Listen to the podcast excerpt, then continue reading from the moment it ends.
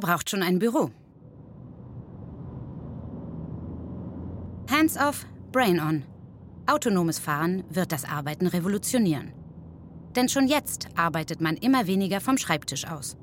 Dank der Digitalisierung lassen sich fast alle Aufgaben von zu Hause aus oder im Coffeeshop um die Ecke erledigen. Und in Zukunft wird das Lenkrad zum Schreibtisch. Denn autonom fahrende Autos schenken einem die Zeit, einen Job von unterwegs aus zu erledigen. Das Mobile Office ist ein Büro, das keine feste Adresse braucht. Ein Rückzugsraum auf vier Rädern mit jeder Menge Technik an Bord. Ein Ort, an dem man zukünftig seine Produktivität voll und ungestört entfalten wird. Durchschnittlich verbringt ein Autofahrer 84 Minuten pro Tag in seinem Auto. Rechnet man das auf ein Jahr, macht es 21,3 Tage.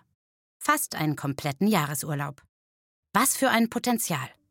Schon heute kann man im Auto an Telefonkonferenzen teilnehmen und sich E-Mails vorlesen lassen. Das Problem ist nur, diese Kommunikation lenkt vom Autofahren ab. Mercedes-Benz hat sich deshalb mit Microsoft zusammengetan, um das Ablenkungspotenzial drastisch zu reduzieren.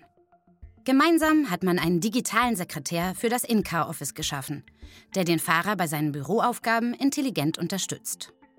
Den geschäftlichen Terminkalender kennt er in- und auswendig.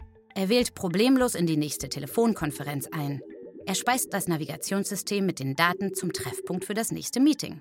Sollte man sich verspäten, verschiebt der Assistent automatisch die kommenden Termine. Doch das ist nur der Anfang einer Ära, in welcher der Fahrer im Auto arbeiten wird. Ein echtes In-Car-Office-Erlebnis werden womöglich erst die autonom fahrenden Autos ermöglichen. Hier mutiert die Fahrerkabine zum wichtigsten Third Space, einem einmaligen Rückzugsraum zur vollen Entfaltung der eigenen Potenziale. Dem wichtigsten Raum neben Büro und Zuhause.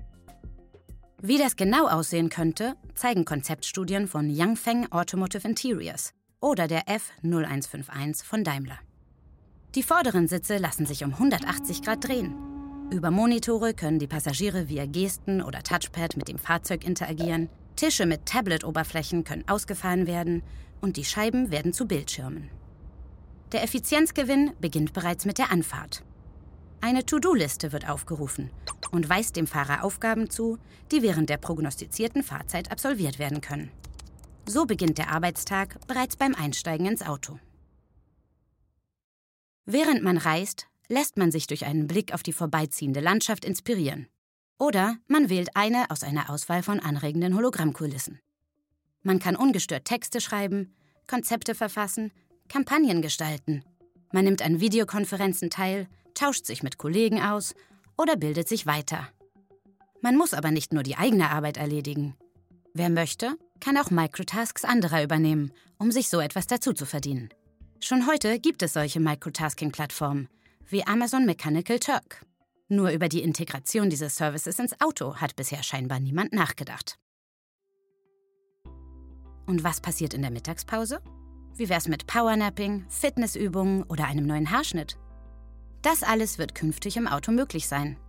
Man wird vermutlich mobile Friseure und Visagisten sehen, die zu ihren Kunden in die Fahrerkabine steigen. Ebenso wie Trainer, Masseure und Coaches aller Art.